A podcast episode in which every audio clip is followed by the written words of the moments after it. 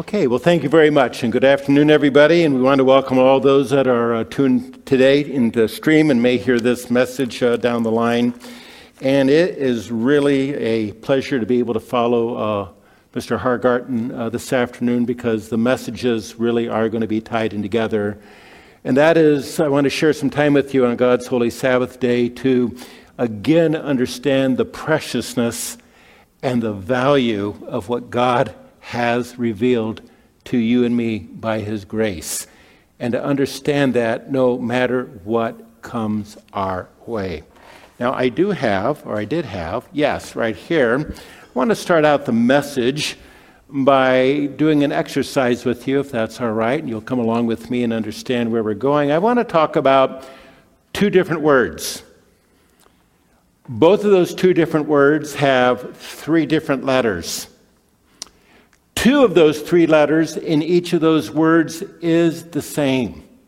So we, in a sense, have the same building blocks, but it's not where we start, but it's where we end. And both of those words can be spoken with one breath because they're one syllable. So, are you ready to go to do some learning here? And we're going to find out not only what I'm going to write up here, but where you stand and where you are up here as I write this. The two words are simply this. We're going to start with this W O, and I'm going to put a blank. We're going to put a question mark. With me so far? We're going to do another one here. Another one and we're going to put a blank.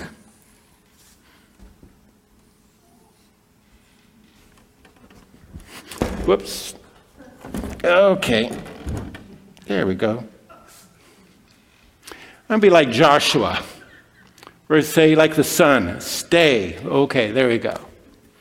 Okay, so so far so good. We have W O and a blank. Then we have W O and a blank now looks very similar to this point. But again, as Joel brought out in his message, it's not where you start, it's where you wind up. Let's start with this one. Actually, you fill in the blank. What, what would be a, a letter that we might fit in there to, to make a word? Pardon? W O. Yeah, more. No, just three letters. For sake of time, because this is a split sermon and you know I can get wordy, maybe I should just get into it, okay? It would be this. We could fill it with this. Whoa. But it's not always said that. Well, it can be said that way sometimes, especially when you're trying to slow down a donkey. Whoa, okay. But another way of thinking about it is a an emotional condition, a life condition of whoa, whoa. Even with everything that I know, everything that God has revealed to me, whoa. And perhaps as Joel brought out in his message, we don't value it as much as God would want us to. Here's another one.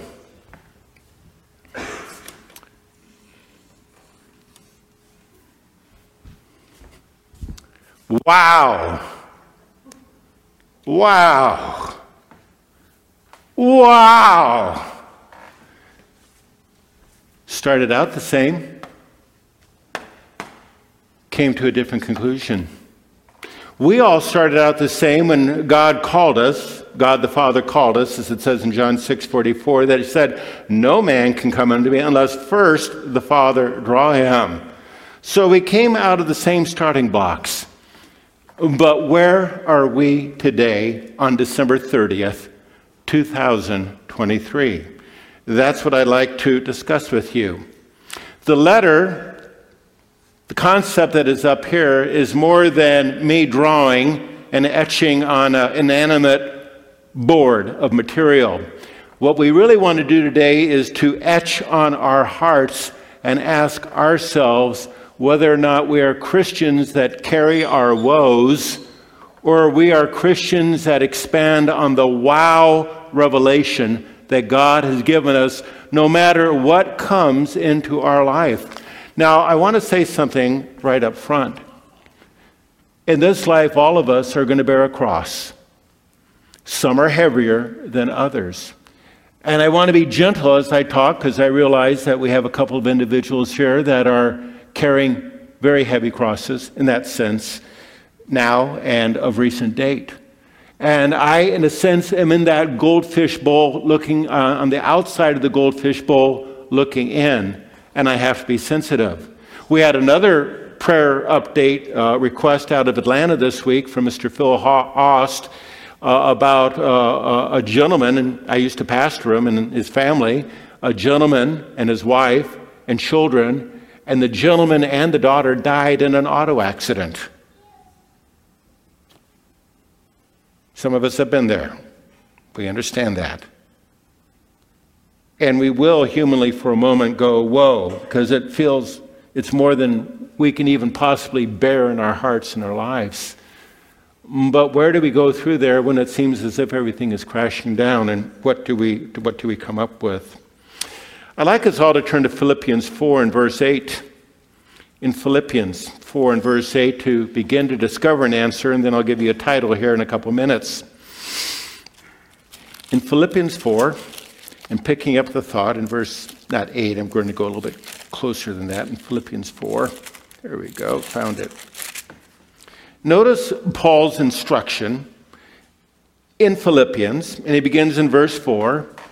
He says to rejoice. He says to rejoice. In the Lord, always. Again, I say, rejoice.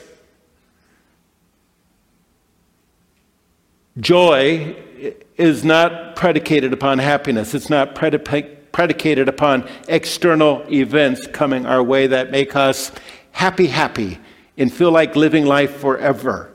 This is something much deeper. Joy is having a smile on your heart even when everything is coming down around you and crushing in and you don't know where to go. And yet it says to rejoice, not in the event, but in the Lord. In the Lord, that's key. Again, I will say, rejoice. Let your gentleness be known in, in all men. The Lord is at hand. Be anxious. Who, me?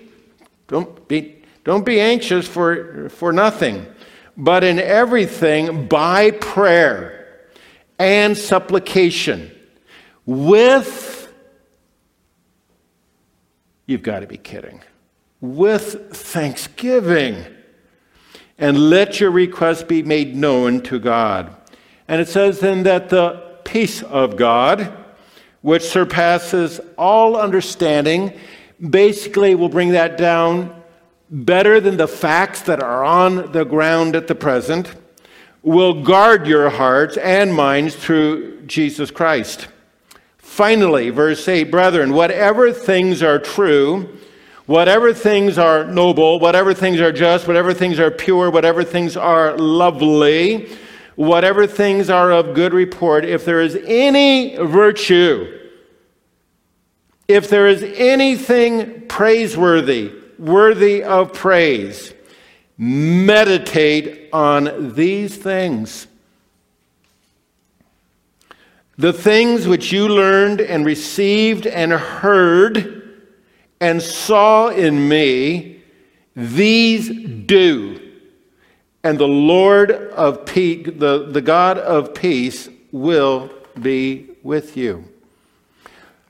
Let's go over this for a second, pull some words out of it that we're going to build upon in this message. It mentions the Lord is at hand. It mentions prayer. It mentions thanksgiving. It mentions praise, those things that are worthy of praise and it mentions meditation. It mentions meditation. In the English Standard Version, when it says praiseworthy, it's, it's this if there is anything worthy of praise, it says, think about these things. To offer praise, to be thankful, means you have to think. Just think of those words together. To think is to thank.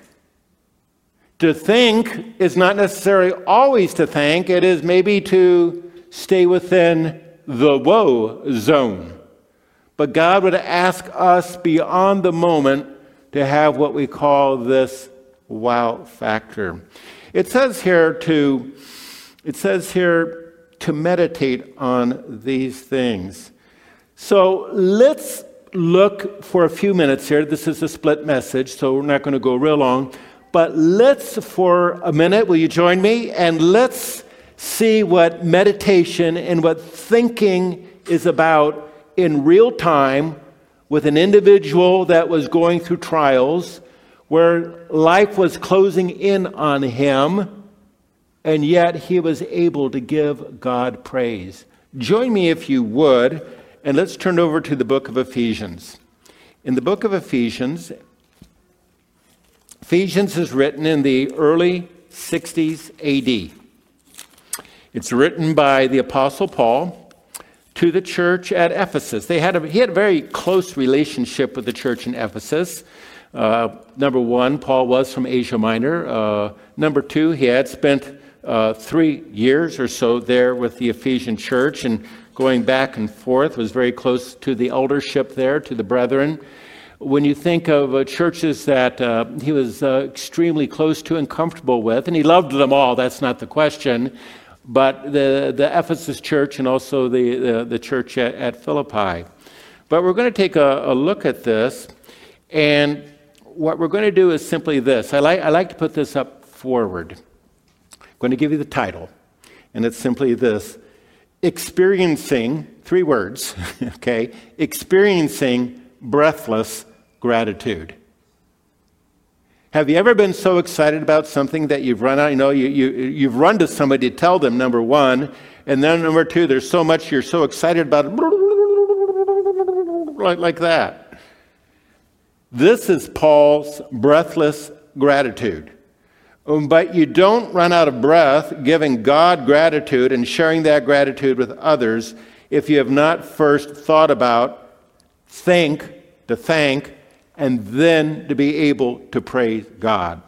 We need to understand, and you might want to jot this down if you're taking notes and you're going to mull over this later, simply this. Think of the words prayer, P R A, and praise. P R A I S E. There's a similarity, isn't there, in the beginning? And prayer has got to begin with praise. We even think of the example of, of Jesus Christ when he gave the model prayer to his disciples. He said, Our Father, which art in heaven, hallowed be thy name.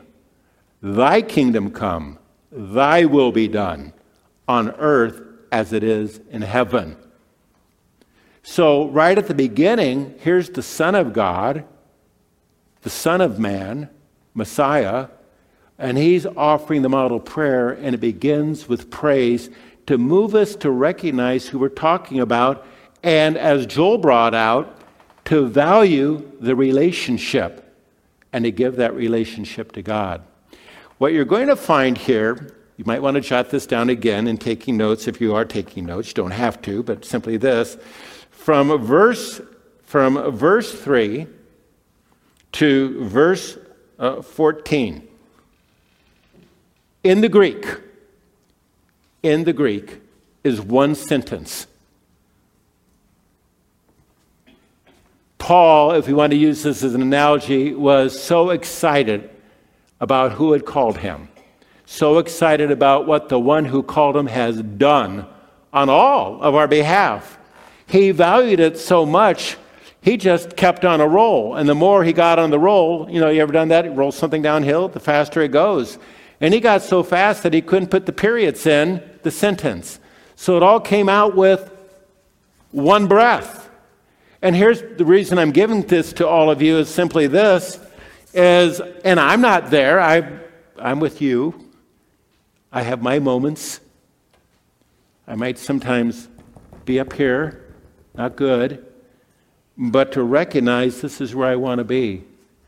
I want to be a wow Christian what God the Father and Jesus Christ have offered you and me. So let's pick up the thought. We're going to go right through this. We're not going to move to any other scriptures. We're going to stay right in this for about 14, 15, 16 verses. And to recognize that the beginning of this, uh, starting with verse 3, will be simply praise to verse 14, which warms him up for the prayer that he offered for you and me 2,000 years down the line, so that you and I might, no matter all the woes that come to us in this life, we might still be overwhelmed. Not underwhelmed, but overwhelmed. Oh, those words sound similar too. But we make a choice based upon whether we're going to go through life with woe or we're because God is now in our life and revealed himself and the indwelling of God the Father and the indwelling of Jesus Christ in us, we can say, wow, no matter what comes our way. Again, as we go to Ephesians, then, let's understand that when Paul is writing this, he's not a Pollyanna. He, he's not a dreamboat guy. He's in prison, he's in Rome for the sake of the gospel. He's writing this, he's either in house imprisonment or he's in a prison.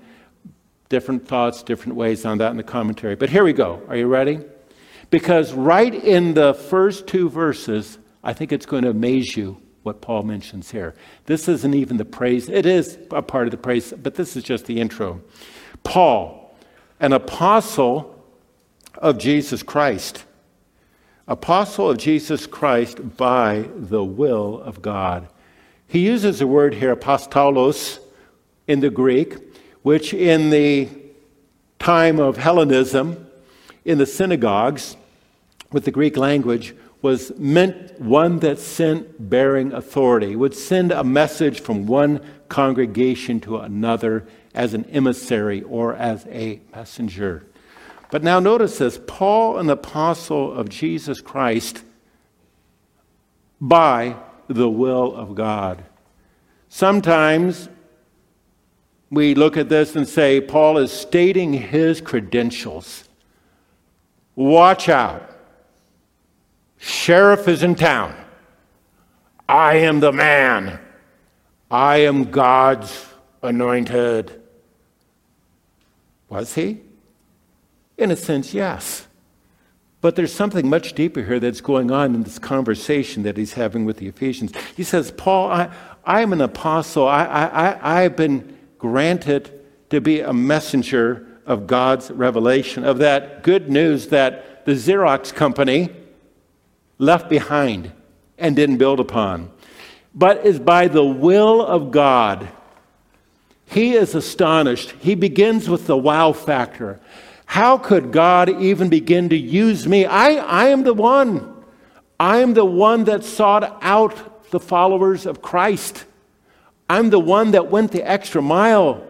I'm the one that did my own Hamas style invasion of Christian homes, separating men and women, children. I was an opponent of Messiah. I was an opponent of the very promises that came to fore that my people had looked forward to for hundreds and hundreds of years. I am amazed, I am humbled that God might even use me as his human instrument. Doesn't that sound a little bit like Isaiah 66, 1 through 2, where God says, Heaven is my throne, and earth is my footstool. But to this man, to this woman will I look, one that is of a contrite spirit and trembles, that means values, builds upon my word, and in return gives me glory. From the very beginning, in this praise, Paul is humble it's not about him. I didn't come up with this. I didn't figure it out. I didn't go one, two, three, four, five and figure it out. God opened up my mind. It was by the will of God. And then he says to the saints, to the saints, the Greek word there is hagios. That means the ones that are chosen, the ones that are separated, the ones that are called out, who are in Ephesus, and to the faithful, to the faithful in Christ Jesus.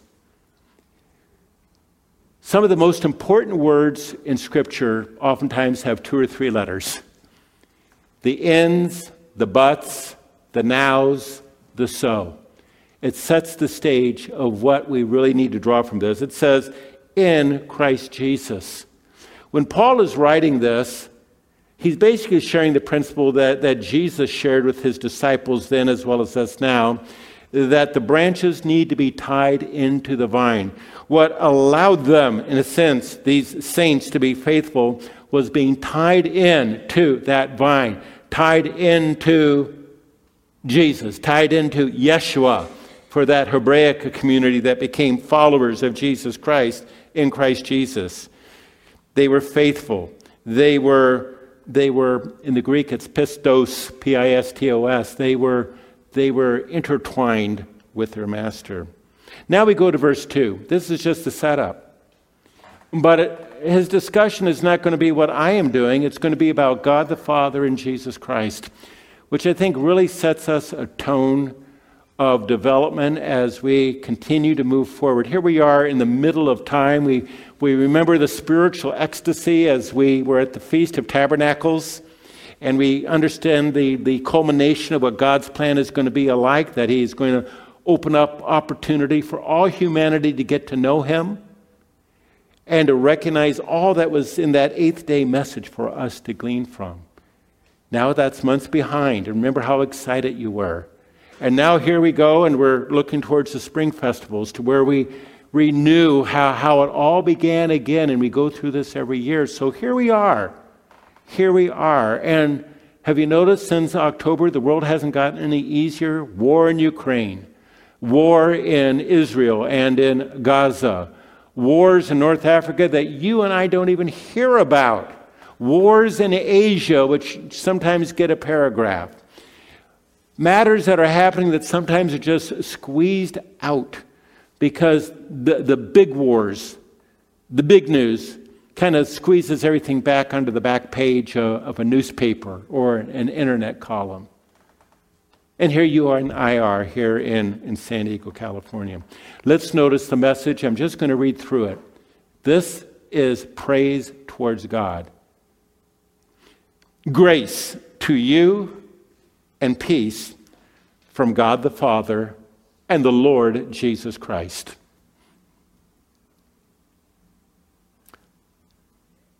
Grace to you and peace from God our Father. In this praise towards God, he is duplicating what Jesus said that when you pray, pray our Father, not just my Father, Jesus shares his Father with us. And we are to address the Father, and then it says, and the Lord Jesus Christ.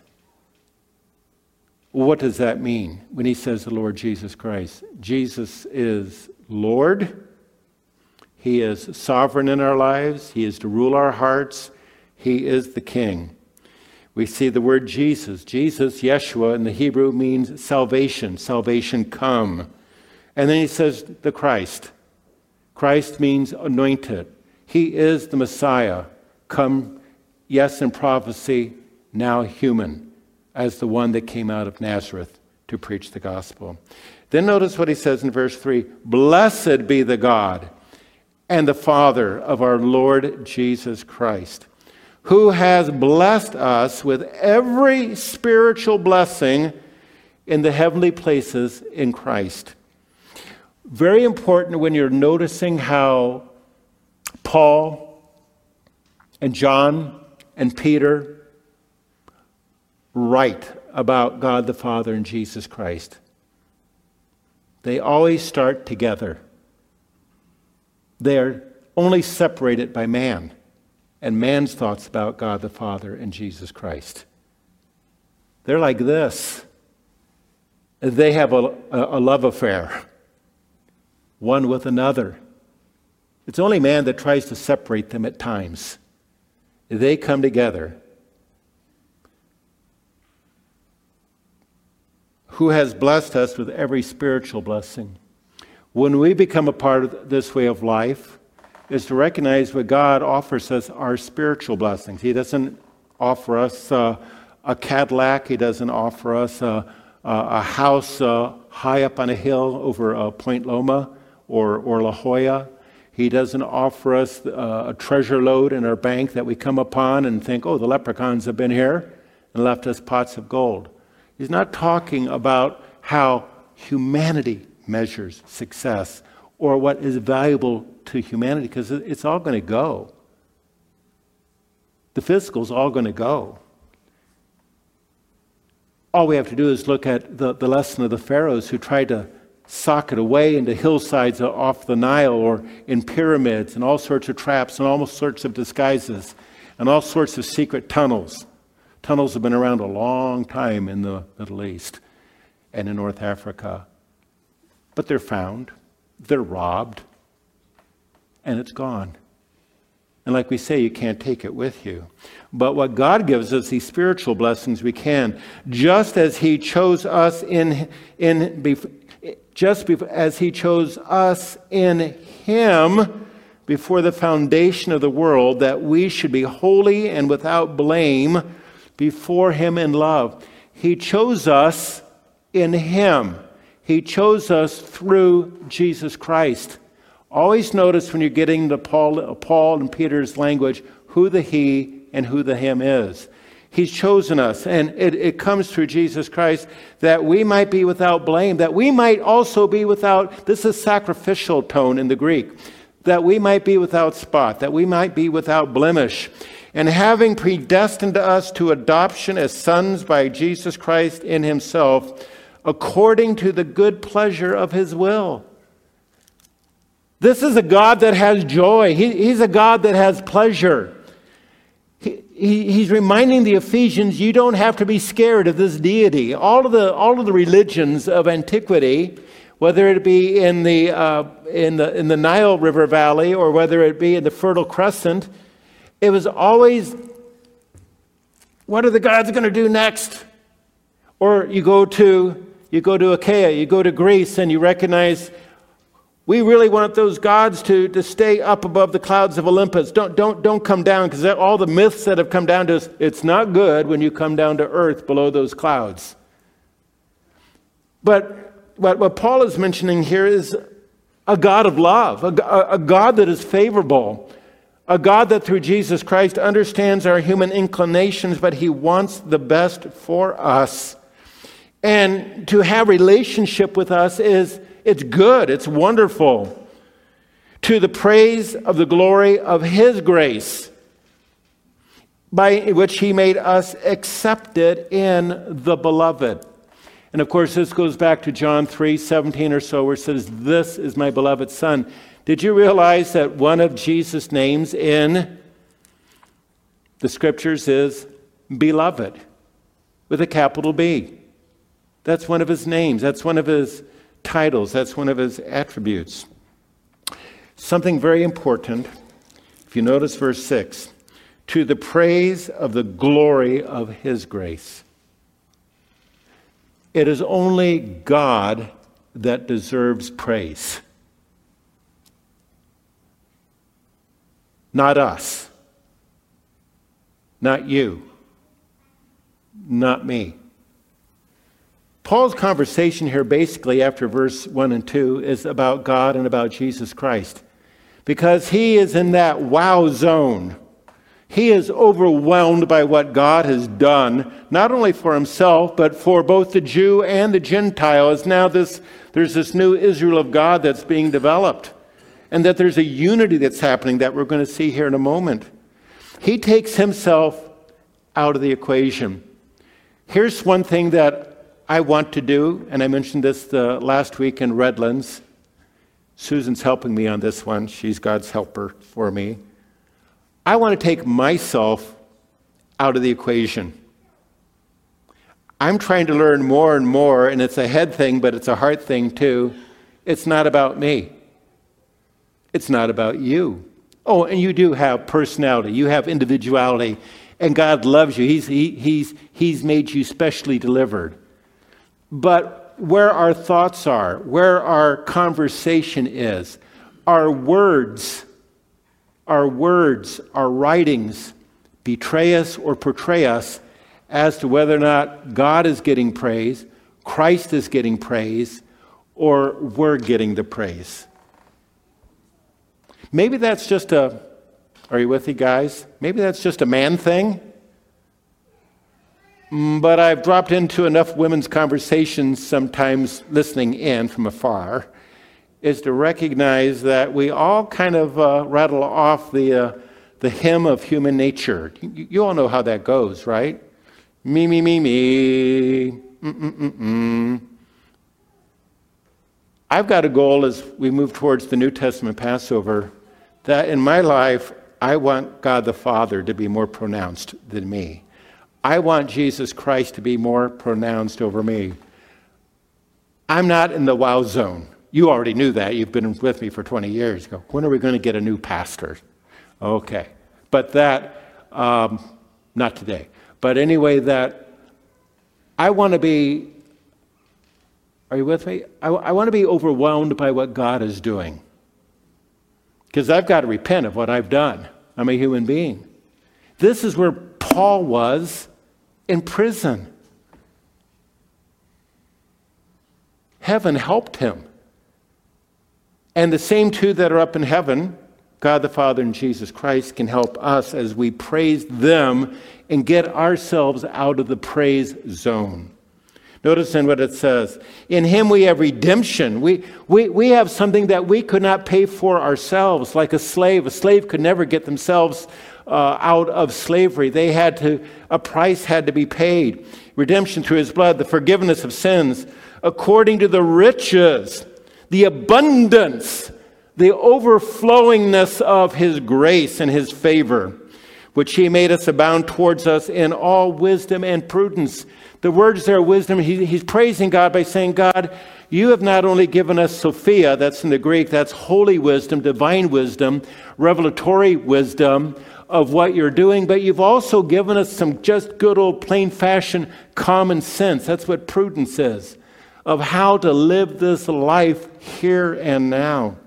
Having made known unto us the mystery of his will according to his, his good pleasure. There's the word again. He has a good pleasure which he purposed in himself according to his will. When you look at the word there, the mystery, mystery comes from the Greek, which is mysterion with an I O N at the end. And that's talking about a revealing over time to the initiated. Those that are on the ground that recognize what's come their way, as Joel brought out in his message. Those of us at 20 or 30 or 40 50, 60 years ago had that Xerox moment, but it was different than what Xerox did. We hung in there, not by our might nor by our power, but by God's Spirit, and we have grown in grace and knowledge.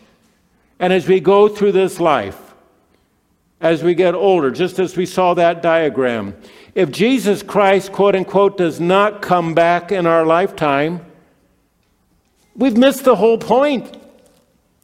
He has already come into our lives. His Spirit exists, indwells in you and me.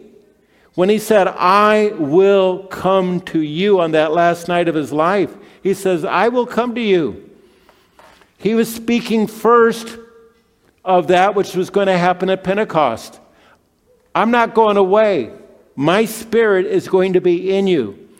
That does not forego the second, what we call the second coming, looking forward to that one day.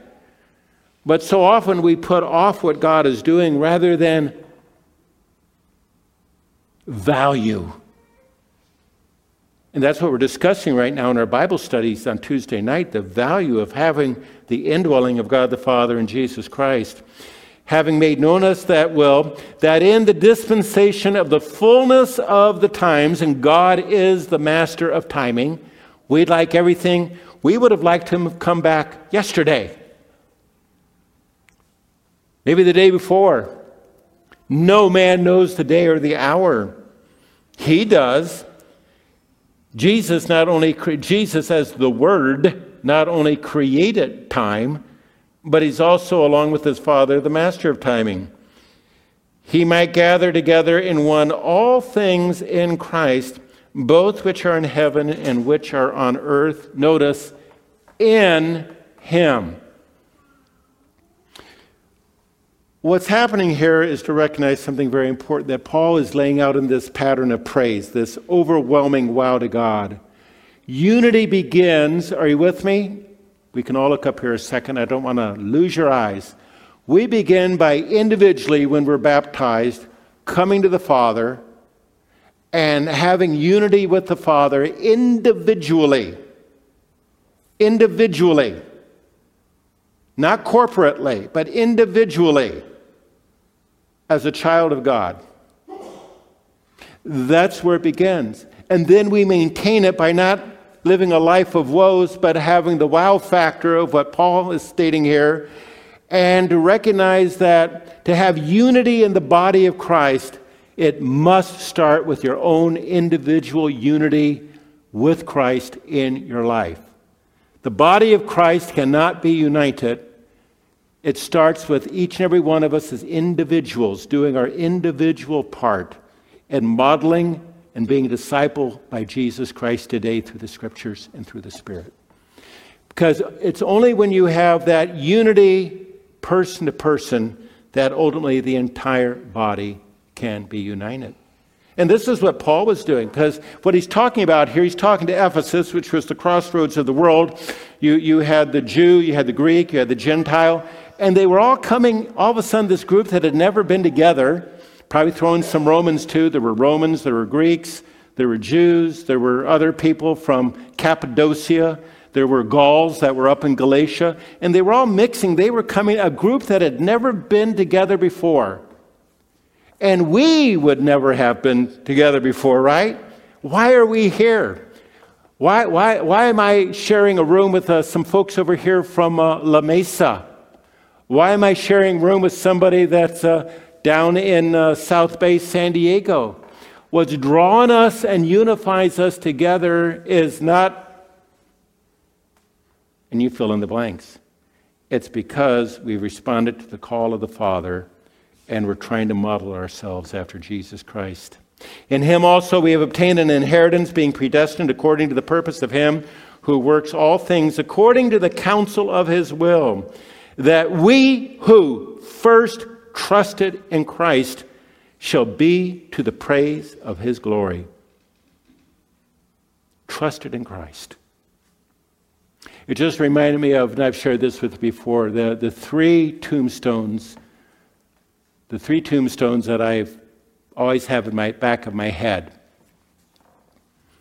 My wife and I like to search graveyards. That's one of our hobbies. Sorry. No, basically historical when we're back east. And I've written on this before in our publications. There's three, three, three tombstones that I always think about. Number one is the tombstone of Corrie ten Boom up in the north part of Santa Ana, the, the wonderful Dutch lady that saved the Jews during World War II. Later on, became a, in the circuit uh, an evangelist in that sense in, in, in, in spreading different things. On her tomb, and we went looking for it, and we couldn't find it. You know, it, wasn't a big monument. It wasn't, you know, it wasn't uh, splashy. Uh, she was Dutch, so she probably wanted to save money too. I can say that. I'm part Dutch. But we found it and we looked at it, and it just said Corrie dash, no, Corrie ten Boom, birth date, dash, and of course, it's always in the dash that you want to know about because that tells you about life and her death. And it said, Jesus is victor. Wow. Number two, read about wrote about one time about a tombstone that a man had written for him. He didn't even have his name on it. Just on the tombstone was one word forgiven. The person that was underneath there, his living legacy to anybody that came by his tombstone was forgiven. Number three, and I've shared this before by my folks, my folks are buried up at Riverside National Cemetery. Uh, and I, on occasion, will put some flowers of remembrance on there. And I was walking through the grass and I looked down, and here was one that was just wonderful. Short, shorter the better. The property of God. When I look at these verses, and it says, In whom we have obtained an inheritance, being predestined according to the purpose of Him who works all things according to the counsel of His will, that we who first trusted in Christ being our victor. The verses up above of having been redeemed, forgiven is a part of redemption and that when we are redeemed, we, are, we no longer own ourselves. We are owned by God. We are, we are the property of God. And that He should even take any interest in us. This is what Paul was saying in his opening comments. It wasn't about me. It wasn't about I was a Hebrew of the Hebrews, uh, of the tribe of Benjamin. I was a Pharisee of a Pharisee. I was a. blah blah blah blah blah blah blah blah. It wasn't about me. It was about God who is the guarantee, verse 14, of our inheritance till the redemption of the purchased possession to the praise of his glory. Into praise. One sentence. You might say, no breath. He was in a wow moment. Susan and I, she said, There you go, Robin, you're dragging me in again. Okay. Susan and I have just been overwhelmed, you know, just with our study that Sandy's conducting right now with the, the Spirit and uh, uh, the Holy Spirit. Uh, this is your pastor speaking, uh, and wife. We, we got out the Trinity booklet. And we read that. And we were, and we've been knowing this since we were in, reviewed it before, but it's been a long time. And we thought, thank God, we, we, we have been overwhelmed to understand the nature of God. To understand the nature of God. To understand that He's revealed to us what the first commandment is all about Thou shalt have no other gods before me. You know what? They're enough. And to have this revelation, it was, it was a, where's, oh, Joel's out with the, good father, Aubrey, he's out with the kids. Okay, I was going to say, another Xerox moment to build upon. And it's not about us, but what God has done. It's just marvelous. Now, notice what it says here, and then we're going to conclude. Who is the guarantee of our inheritance, blah, blah, blah, until the redemption of the purchased possession to the, notice, the praise of who? His glory. I don't see Paul Smith in there. Sorry, Paul. I don't see Robin Webber. I don't see Dennis Star Wars. I don't even see the professorial Mr. Bob Gardenhire in there. Or the family that likes to hover around 180, what was it you said, Sandy, the other day about the IQ thing? That was, that was cute. No, it's none of us. No, no, no, no, Matt, no, it's about God. And I'm imploring you, and I want to, I need God's help myself, but this year, I want to be overwhelmed by God again and again. I want to have more of that wow factor in my life, no matter what comes my way. And I say this gently, recognizing, I'll just say, I see Dennis here, I see Paul here. Remember scenarios that have happened to other members of our, our church family here over the years, over the last 20 years. And I don't know what tomorrow's going to bring. Just don't. And I don't even have today. I only have the moment that's on me right now that I might be able to praise God and give Him the glory. Get Robin out of the picture. And you can put your name down there. Get yourself out of the picture. That doesn't mean go and hate yourself. That's not what we're Ooh, what's he saying? I got to go beat my. No, I'm not talking about that. I'm talking about a change of focus, a change of direction begins with a change of heart. Of what you're going to do here.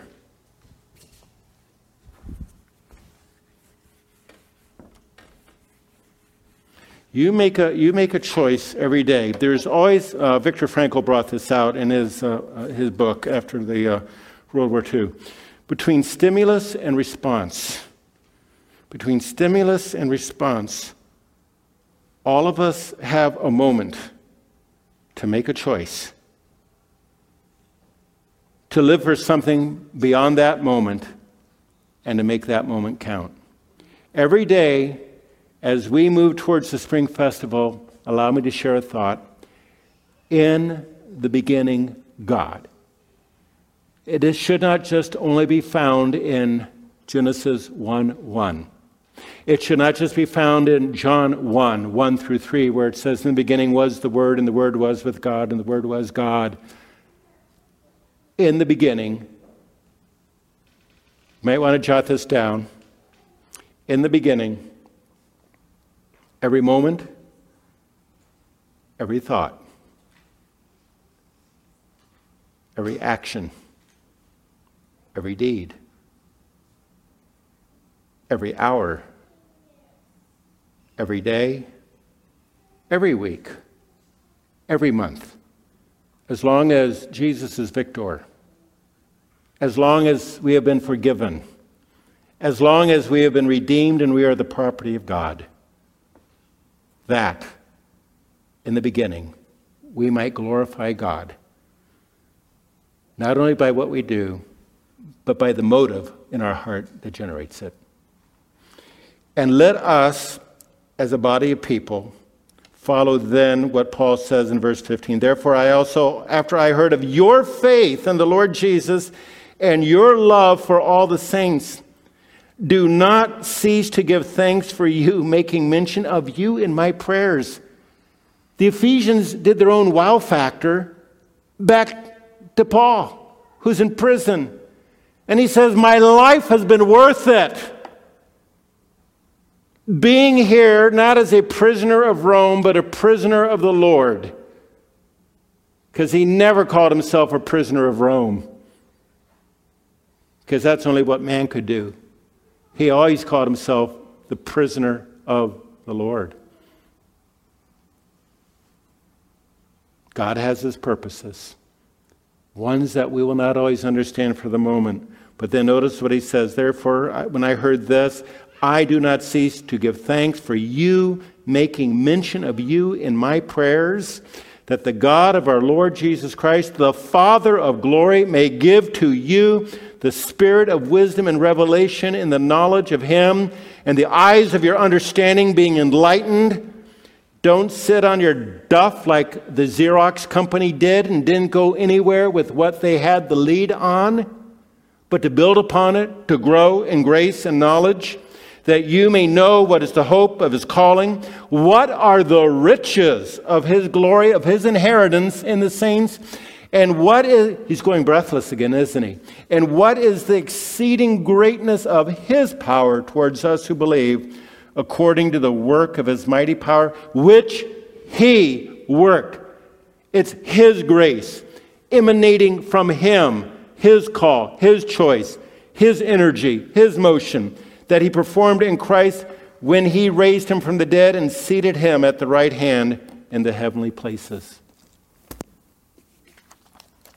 As we move away from this meeting tonight, and as we progress not only individually but collectively as a congregation, let us always have that wow factor about God the Father and Jesus Christ.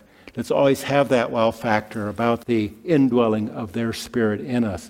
Let us always have the wow factor that God has been gracious enough that when we meet in this room, we're not alone. There are others that have that wow factor. We are not alone. Let's go forth and exercise what one commentator mentioned about Paul in Ephesians 1. Let us go exercise breathless gratitude.